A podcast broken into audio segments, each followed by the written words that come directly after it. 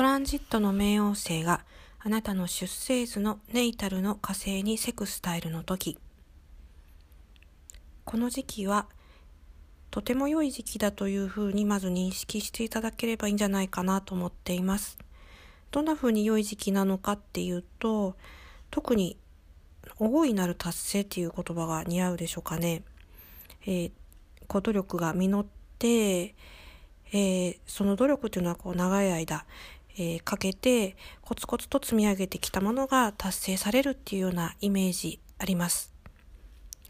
それからこのトランジットのうまい使い方っていうのが、えー、ご自分であの何か頑張るっていうことも大切なんだけど、え他の人とのこう協力関係によって何か目標を達成するっていうのに非常に素晴らしい時期だというふうに言えるんじゃないかなと思います。なかなか今ちょっとコロナで、えー、こう人と直接触れ合って達成するっていうのは難しい時期に入っちゃってますけれど、まあ、何かしらあのテクノロジーを使って達成するっていうのも良いんじゃないかなと思っています。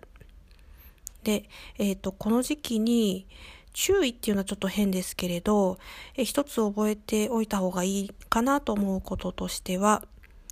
そうですね、あの、あなたのこう、えー、